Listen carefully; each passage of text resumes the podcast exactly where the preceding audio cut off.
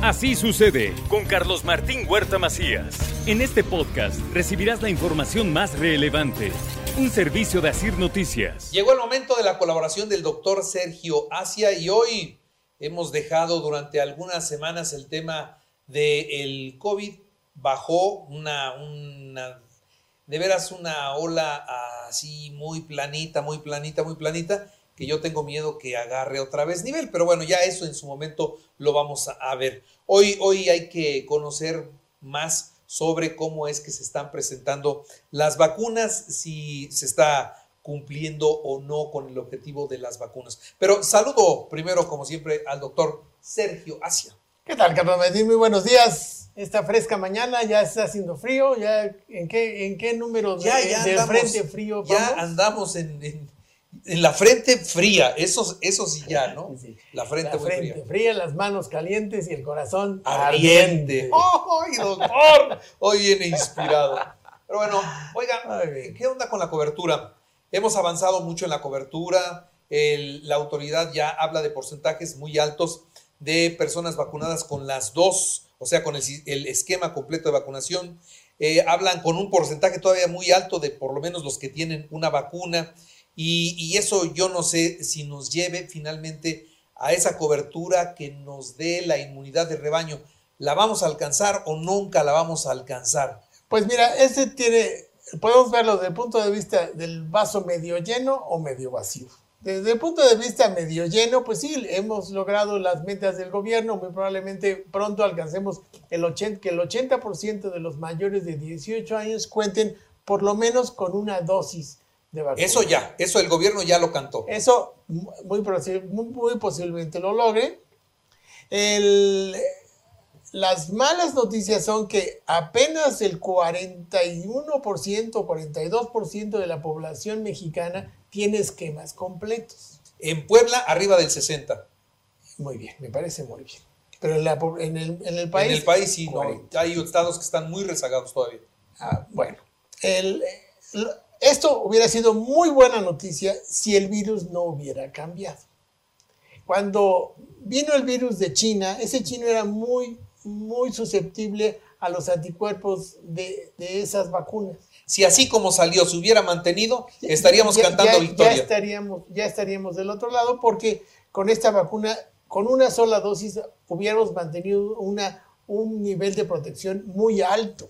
Sin embargo, conforme han pasado los, los meses, el virus se ha venido replicando y han venido cambiando las características del virus y este virus que tenemos ahora es mucho más contagioso, mucho más agresivo y responde menos a las vacunas. Entonces, si nosotros nos queremos proteger de la variante Delta del, del coronavirus, tenemos que tener esquemas completos. Entonces, la población mexicana no, no tiene ni la mitad de cobertura para protegernos de la variante Delta, que es la predominante en este, en este momento. Y, sin que mencionemos si hay otras variantes del, virus, puede, pueden venir otras variantes que tengan mayor virulencia. Entonces, eh, tú te preguntabas, ¿vamos a lograr la inmunidad de rebaño? Así no la vamos a alcanzar por dos razones. Uno, porque no se ha alcanzado la cobertura, porque están viniendo nuevas variedades y estamos dejando a un lado al 30% de la población que son los niños. ¿Cuánto necesitaríamos para una cobertura de rebaño adecuada en estos momentos? Cerca del 90% de, de esquemas completos. Es decir, que los niños ya también estuvieran vacunados. El 90% de toda la población, no solo de los mayores de 18 años, que incluiría, por supuesto, a los niños y que no están en el plan inmediato de vacunación de, la Secretaría de Salud. Ahora, los niños no se han vacunado primero porque la vacuna no estaba aprobada en niños.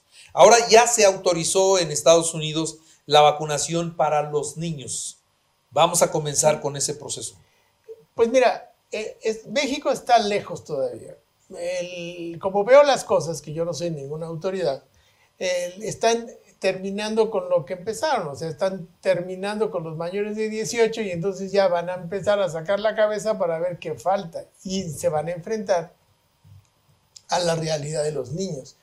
Ya el gobierno, el, secretario de Salud permitió que se, que se aplicara la vacuna a aquellos niños que tienen alguna comorbilidad, lo cual es una buena idea. Pero recuerden que esos niños o tienen cáncer, o tienen inmunodeficiencia, o tienen diabetes, o tienen asma. Entonces son personas que no responden bien a la vacuna. O sea, no, no, van, a, no van a quedar, aunque estén vacunadas, no van a estar inmunizadas. Son cosas diferentes, no van a quedar protegidos. Los niños que son susceptibles necesitan que su entorno, o sea, el rebaño, o sea, el grupo, esté protegido para que ellos se protejan. Entonces, necesitamos que si queremos proteger realmente a los niños que son susceptibles, necesitamos vacunar a todo su entorno, no, no, no solo a ellos. Entonces, eh, la, la conducta del gobierno debe ser, ahora sí, vamos a vacunar a todos los niños mayores de 5 años, que es en donde va la vacunación. Ok, bueno, ahora, mucha gente está empezando a recurrir a la mezcla de vacunas porque les pusieron una con la que no pueden viajar a Estados Unidos o con la que no pueden viajar a Europa o porque no les llega la segunda dosis y de una vez se pusieron de otra. Están revolviendo. ¿Qué pasa con eso? Eh, México es un ejemplo de, de ese gran problema. Primero, el concepto que deben llevarse a casa es que la inmunidad que da tanto la enfermedad como las vacunas iniciales no es para siempre tiene caducidad. Y se ahorita estamos, asistiendo a que después de seis, ocho meses, la inmunidad está decayendo y los pacientes quizá ya no siguen sin enfermarse gravemente. La vacuna sigue sirviendo para enfermedad grave y muerte, pero ya no protege tan bien contra la enfermedad y estamos viendo que muchas personas vacunadas, aún con esquemas completos, se están enfermando. Eso es una realidad no se están muriendo, pero están enfermando y son contagiosas. ¿A quién contagian? A los que no se han vacunado, que son menos, de, o sea, alrededor de la mitad de, México, lo cual propiciará seguramente que alrededor de enero, febrero, estemos asistiendo a un rebrote de una, incuantificable, pues que no, no sabemos qué tanto va a ser. Y así va a ser la, evolución de la pandemia. Todavía no acabamos de poner los esquemas completos en México y a algunos ya se les está empezando a agotar la cobertura. seguro. Entonces, no vamos a acabar de poner la primera vuelta cuando ya necesitamos la tercera. Exacto. Mira, muchos países, Israel, Europa, Estados Unidos, incluso algunos de Latinoamérica, ya están poniendo refuerzos, terceras dosis o segundas dosis en, caso, en el caso de la vacuna Johnson Johnson. ¿Por qué? Porque se requiere un refuerzo, lo cual es natural en las vacunas. todos sabemos que algunas vacunas requieren refuerzos periódicos. Eso es, eso es natural. Y esta así va a ser. Va a ser una enfermedad. ¿Es vacunable? Sí, pero requiere un proceso de revacunación.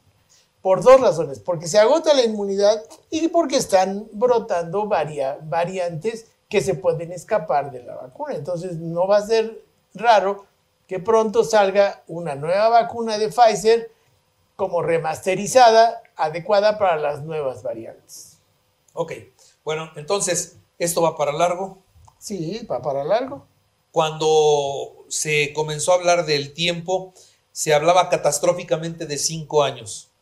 ¿Así más o menos? Pues mira, ya llevamos dos. Es un poquito difícil saberlo. O sea, ¿cuándo se va a ir el, coronavirus? Nunca. ¿Cuándo vamos a llegar a la inmunidad de rebaño? Nunca.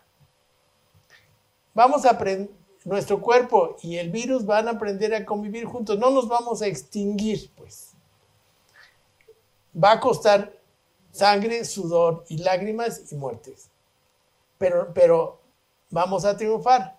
¿Qué tenemos que hacer? Seguir con las medidas de, de, distanciamiento. El cubrebocas, la sana distancia, lugares ventilados. Exacto. Y, procurar tener, vacunarnos primero, procurar tener nuestros esquemas completos. Y si nos dicen que hay que revacunarnos, nos revacunamos.